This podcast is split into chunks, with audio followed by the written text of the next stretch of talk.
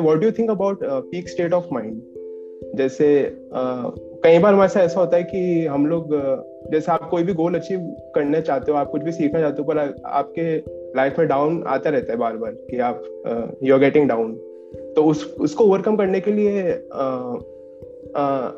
I try to come to my peak state of mind मतलब I try to get energetic या मैं कोई गाने सुन लेता हूँ या मैं आपका कोई uh, uh, जैसे आपका कोई वीडियो देख लेता हूँ तो उससे मेरे को पीक स्टेट ऑफ़ माइंड मिल जाता है कि okay I am getting there तो उसके बारे में आप क्या सोचते हो कि peak state of mind is good और इज़ इट इसका हेल्प होता है? Maybe it is good इस टाइप का मैं आपसे तो don't call it peak state of mind इसको आप बोल सकते हैं मोमेंटम जैसे अगर मैं आपको एग्जांपल से एक्सप्लेन करने की कोशिश करूँ तो आप ये देखिए कि कोई ट्रेन है जो आप मानो 20 की स्पीड से जा रही है।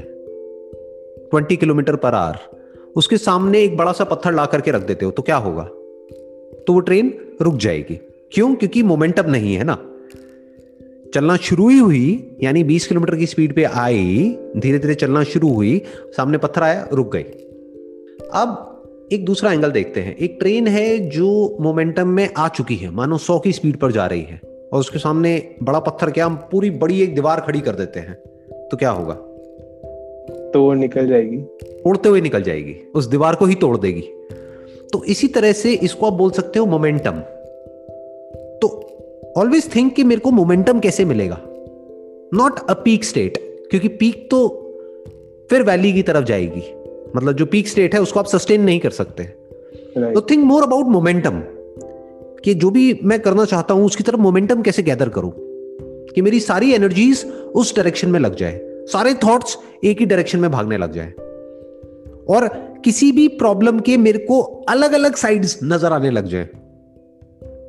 जैसे हम कहीं भी जाकर के फंसते हैं तो नॉर्मली क्या होता है कि अगर हम ठंडे दिमाग से देखते हैं तो हमको बहुत सारे रास्ते नज़र आ जाते हैं।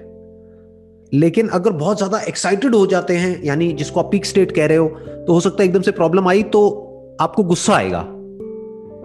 आपको ऐसा लगेगा, कोई मुझे रोक रहा है आगे बढ़ने से। तो आप फ्रस्ट्रेशन आएगा आपके अंदर। बट अगर आपके अंदर मोमेंटम होगा, यानी एक रिदम होगा, एक तरह से आप फ्लो की स्टेट में आगे बढ़ रहे होगे तो आप मेंटली प्रिपेयर्ड होगे कि आगे कुछ भी मुझे नज़र आ रहा है, फटाफट से सोल्यूशन निकालते चले जाना है और आगे बढ़ते चले जाना है। तो आप इसको बोल सकते हो more of a solution oriented momentum जिसको आपको गैदर करना होता है लाइफ में कुछ भी बड़ा अचीव करने के लिए। कि प्रॉब्लम्स आती है, फटाफट से सॉल्यूशन निकालो, आगे बढ़ो। सॉल्यूशन निकालो, आगे बढ़ो। तो मोमेंटम गेन कर लो। अब ये मोमेंटम कैसे गेन करेंगे? जैसे फॉर एग्जांपल आप बिज़नेस करना चाहते हो। बिज़नेस में आप कुछ बड़ा करना चाहते हो तो मोमेंटम कैसे गेन करें? जो भी आपका आइडिया है माइंड में जो चल रहा है, उस आइडिया को रिफाइन करते चले जाओ। Talk with as many people as possible हम क्या करते हैं? अपने आइडिया को अपने माइंड में रखे रहते हैं। ये गलती मत कर बैठना। बात करो लोगों से स्पेशली जिनको एक्सपीरियंस है उस फ़ील्ड में, जिस भी फ़ील्ड में आप कुछ करना चाहते हो। अब उस फ़ील्ड को हम ब्रॉड भी कर सकते हैं। मतलब नैरो नैरो कैसे होगी वो फ़ील्ड मतलब एक पॉइंट भी हो सकता है कि आप उन्हीं लोगों से बात करो। अगर आप बिज़नेस में एक्सपोर्ट में करना चाहते हो तो आप उन्हीं से बात करो जो एक्सपोर्टर्स हैं। दूसरा क्या हो सकता है? आप बिज़नेस वाले लोगों से बात करो। आप ऑन्टरप्रेन्योर से बात करो। ये दूसरा ऑप्शन है। ज़रूरी नहीं है कि वो एक्सपोर्ट फ़ील्ड से हो। लेकिन ब्रॉडली एक ऑन्टरप्रेन्योर का दिमाग तो अलग ही चलेगा ना। Right right. तो जो भी हमारे कांटेक्ट में ऑन्टरप्रेन्योर्स हैं, आपके कांटेक्ट में, आपके रिलेटिव्स हैं, या और कहीं कोई हैं जो सक्सेसफुल जो सक्सेसफुल हैं अपनी अलग किसी भी फ़ील्ड में, उनसे जा करके अपना आइडिया डिस्कस करो। और कंस्ट्रक्टिवली आराम से ठंडे दिमाग से सुनो। अब अगर वो बोलते हैं आइडिया बेकार है तो उनसे पूछो कि बेकार क्यों है तो वो आपको लॉजिक बताएँगे। अगर कहेंगे अच्छा है तो ज़्यादा खुश नहीं होना है कि उन्होंने बोल दिया अच्छा है तो बहुत अच्छा है। हो सकता है वो सिर्फ़ इसलिए आपको अच्छा बोल रहे हैं क्योंकि वो सोचते हैं कि यार बच्चा है, क्या इसको क्यों क्यों डीमोटिवेट करना? ठीक है ना? कि आपके फादर के आप रेफरेंस से गए हो तो वो कहेंगे, यार, क्यों इसको मैं उल्टा बोलूँ? क्यों इसका मूड खराब करूँ? वो बहुत अच्छा है बेटा, बहुत अच्छा है, बहुत अच्छा है, बहुत अच्छा है। अगर वो बोले अच्छा है तो क्यों अच्छा है? बुरा है तो क्यों बुरा है? Try to understand as much as possible about whatever you are doing फिर जो भी कुछ पढ़ रहे हो, उस सबको उससे रिलेट करते चले जाओ और उसको बिल्ड करते चले जाओ। खुद देखो दूसरी तरफ़ से भी। Not just from the entrepreneur side of doing a business but from the other side कि अगर मैं क्लाइंट हूँ तो क्रिटिकली अगर मैं अपने आइडिया को देखूँ तो क्या है? मतलब देखो इसमें बढ़िया से बढ़िया क्या है और बेकार से बेकार क्या है? Okay okay. कि मैं क्यों इस आइडिया को यानी इस प्रोडक्ट को सर्विस को बाय नहीं करूँगा? उसके रीजंस लिख दो पेपर के ऊपर। क्यों बाय करूँगा? वो भी लिख दो। अब दिमाग दौड़ाओ इसको कैसे चेंज किया जा सके? कि इन सवालों के क्या जवाब होंगे आपके पास? पहले से सोच लो। लोगों से डिस्कस करो। डरो मत मतलब उससे। रेजिस्टेंस से डरो मत। आपको एक बहुत बड़ा सीक्रेट बताता हूँ लाइफ का। मतलब क्या होता है, जैसे हम कुछ भी अलग करते हैं ना, अलग मतलब क्या अपने कंफर्ट जोन से बाहर कुछ करते हैं। या दुनिया में जो भी कुछ लोग कर रहे हैं, उससे अलग करते हैं। या जो भी आपका फैमिली बैकग्राउंड है, उसमें आज तक जिस तरह से काम होता आया है, उससे अलग तरीके से कुछ आप करने की कोशिश करते हो। तो क्या होता है, हमको मिलता है रेजिस्टेंस अंदर से भी और बाहर से भी। मतलब अंदर भी आपके कॉन्फ्लिक्ट होगा, एक रेजिस्टेंस आएगा। बार बार वो कंफर्ट जोन आपको याद आएगा। पहले करते थे वो याद आएगा। बार बार माइंड कंफ्यूज होगा।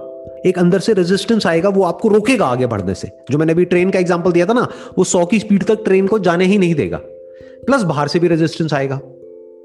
अब इस रेजिस्टेंस को फ्यूल बना लो। इस रेजिस्टेंस को रेजिस्टेंस की तरह मत देखो। इसको फ्यूल बनाओ। इसको फीडबैक की तरह देखो। Make it a feedback loop कि कोई भी कुछ भी बोल रहा है, उसको अपने उसमें इंजन में डालते चले जाओ और स्पीड बढ़ाते चले जाओ। स्पीड कम नहीं करना है। यानी किसी ने अच्छा बोल दिया तो एक्साइटेड नहीं होना है, किसी ने बुरा बोल दिया तो परेशान नहीं होना है। उसके एंड तक जाना है, उसके कॉज तक जाना है और डीपली समझ लेना है कि मैं क्या कर रहा हूँ, क्यों कर रहा हूँ, इसकी वजह से क्या होने वाला है। अभी क्या होने वाला है, आने वाले टाइम में क्या होने वाला है। और प्लस छोटे से छोटे लेवल से मैं इसको शुरू कैसे कर सकता हूँ? मोस्ट इंपॉर्टेंट बिज़नेस में जो हम सबसे बड़ी गलती करते हैं, वो क्या है? प्लानिंग ही करते रह जाते हैं अपने माइंड में कि जब ये आइडिया मेरा परफेक्ट हो जाएगा, तब मैं करूँगा। That is not about gaining momentum वो तो आप अपने माइंड में ही कुछ का कुछ ख्याली पुलाव पका रहे हो। जब ग्राउंड रियलिटी जब करने जाओगे तो देखोगे यहाँ तो कुछ और ही हो रहा है। तो लॉन्च इट वेट मत करो।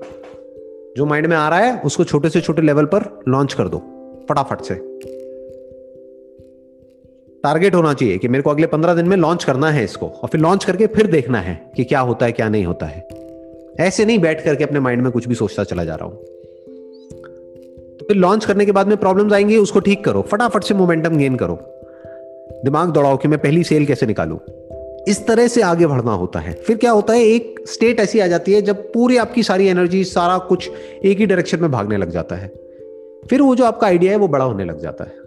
एक और क्वेश्चन मुझे था कि आ, मैंने आपके काफ़ी सारे वीडियोस देखे थे उसमें आपने बताया था कि जो क्वेश्चनिंग होती है क्वेश्चनिंग इज़ इंटेलिजेंस बेसिकली तो uh, मेरे को आप एक एग्जांपल के थ्रू बता सकते हैं जैसे आ, कैसे हम क्वेश्चंस के लेयर्स में जा, जाके आ, उस लेवल पे आए कि जहाँ से कोई और बचा ही नहीं आंसर मतलब वही बच जाए एक आंसर तो वो कैसे मतलब किया जाता है? मेरे को जैसे समझ नहीं आता कि कोई सोल्यूशन जैसे मुझे पता करना है।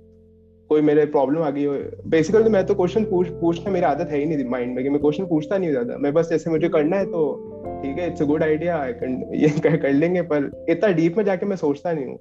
तो क्वेश्चनिंग मेरे को बेसिकली वो पता करना है कैसे हम क्वेश्चनिंग कर सकते हैं और कैसे उसके नीचे मतलब डीप में जाके हम लोग कैसे क्लैरिटी ला सकते हैं। अभी मैं उसी चीज़ का आपको आंसर दे रहा था। इनफैक्ट आपके पीछे मुझे दो पोस्टर्स लगे हुए दिख रहे हैं। एक में बिल गेट्स है, एक में स्टीव जॉब्स है। Right right. तो देखो वो किस तरीके से सोचते थे? उनकी ऑटोबायोग्राफी पढ़ो दोनों की। देखो दोनों की थॉट प्रोसेस कितनी अलग है और क्या सेम था दोनों की थॉट प्रोसेस में? ऊपर ऊपर से देखोगे तो बिल्कुल अलग है। फंडामेंटली देखोगे तो सेम है। ऐसे समझना होता है। क्वेश्चन करो, ऐसी क्या सिमिलैरिटी थी दोनों में, दोनों की थिंकिंग में, जो दोनों इतना आगे तक गए बिज़नेस में? दोनों ने अपने अपने तरीके से दुनिया को मैसिवली इंपैक्ट किया और मैसिवली चेंज किया और दोनों में क्या अलग था? अब उससे आप क्या सीख सकते हो? यानी जो दोनों में कॉमन था वो आप अपने अंदर डेवलप करो और जो दोनों में अलग अलग था उसमें से जो अच्छा है वो ले लो जो बुरा है उसको छोड़ दो।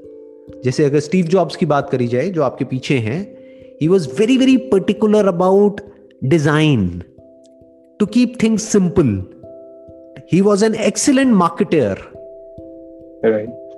and Bill Gates की बात करी जाए he was an extraordinary product developer software as product इस कॉन्सेप्ट को शुरू करने वाले ही वही थे पूरे वर्ल्ड में। तो सोचो कि जब ये सब कुछ नहीं था, तब उन्होंने कैसे देख लिया इतना कुछ? दोनों की ही विजन शुरू से ही क्लियर थी। दोनों की स्टोरीज काफ़ी हद तक मिलती जुलती मिलेंगी। अंडर लेवल से ही दोनों ने शुरू कर दिया था। दोनों एक दूसरे से अलग थे, लेकिन एंड गोल अगर देखा जाए तो both were billionaires both became billionaires एक ही जगह पे जाकर के मिले। तो इस तरह से आप इनसे काफ़ी कुछ सीख सकते हो। इस तरह से क्वेश्चनिंग करनी होती है। मतलब सही क्वेश्चनिंग करनी होती है। अपने आप से सही तरह के क्वेश्चन पूछने होते हैं। जैसे जो भी आप करना चाहते हो, उसमें, उस बिज़नेस से रिलेटेड क्वेश्चंस पूछने होते हैं कि मैंने किया, मुझे रिज़ल्ट नहीं मिल रहा तो क्यों नहीं मिल रहा? आप कह रहे हो ना, मेरी आदत नहीं है ज़्यादा क्वेश्चन पूछने की, मेरी आदत है कर देने की। तो करो, ये अच्छी आदत है, ये बुरी नहीं है। आपने किया, क्योंकि बहुत सारे लोग होते हैं, वो क्वेश्चन ही पूछते रहते हैं, कुछ करते ही नहीं है। उनका क्या फ़ायदा है? वो तो इंटेलेक्चुअल स्टिमुलेशन हो गया ना। तो आपके माइंड में जो भी आ रहा है, उसको कर दो प्रैक्टिकली छोटे से छोटे लेवल पे। आपने किया, फिर या तो रिज़ल्ट अच्छा आया, या नहीं आया। अच्छा आया तो अपने आप से क्वेश्चन पूछो, क्या सही हुआ, जिसकी वजह से अच्छा रिज़ल्ट आया? उसको और करो, उसको और अच्छे तरीके से करो, उसको और इंप्रूव करो। अगर रिज़ल्ट नहीं आया तो अपने आप से क्वेश्चन पूछो, क्या गड़बड़ हुई है? स्पेशली जो भी आप करना चाहते हो, उस फ़ील्ड में जो ऑलरेडी सक्सेसफुल है, अपने आप से क्वेश्चन पूछो, वो ऐसा क्या कर रहे हैं? उन्होंने क्या किया? बारीकी से उनकी एक एक स्टेप को ऑब्ज़र्व करो। मान लो उनको 20 साल हो गए हैं वो करते हुए जो आप करना चाहते हो। तो 20 साल पहले से ले करके अभी तक उन्होंने स्टेप बाय स्टेप क्या क्या किया कैसे कैसे किया? क्या क्या उनके टर्निंग पॉइंट्स थे, उसको आराम से ऑब्ज़र्व करो, आराम से समझने की कोशिश करो कि जो भी आपका मार्केट लीडर है, जिस भी डोमेन में आप जा रहे हो, उसमें ऐसा क्या है? क्या थॉट प्रोसेस है उनकी? तो उसको कॉपी नहीं करना है, क्योंकि उसको कॉपी किया तो आप हमेशा उनको पकड़ने का गेम खेलते रहोगे और वो आपसे बहुत आगे हैं। अब देखो कि जो भी वो कर रहे हैं, बहुत बढ़िया कर रहे हैं, तभी टॉप पे बैठे हैं बट कहीं ना कहीं कोई गैप बचा हुआ है। मार्केट में गैप ढूंढना होता है ना। तो गैप आपको नज़र आना चाहिए कि ये गैप है।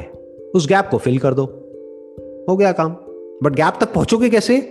जब क्वेश्चन पूछोगे कि उन्होंने क्या किया, क्या मार्केट कैप्चर कर लिया, तब आपको नज़र आएगा अच्छा ये वाला मार्केट तो पूरा उन्होंने कैप्चर कर लिया है। बट यहाँ पर तो बहुत बड़ा गैप है। इसकी नीड बहुत ज़्यादा है, लेकिन सप्लायर कोई भी नहीं है पूरे वर्ल्ड में। Let me fill this gap इस तरह से फिर आप मोमेंटम गेन करते चले जाते हो।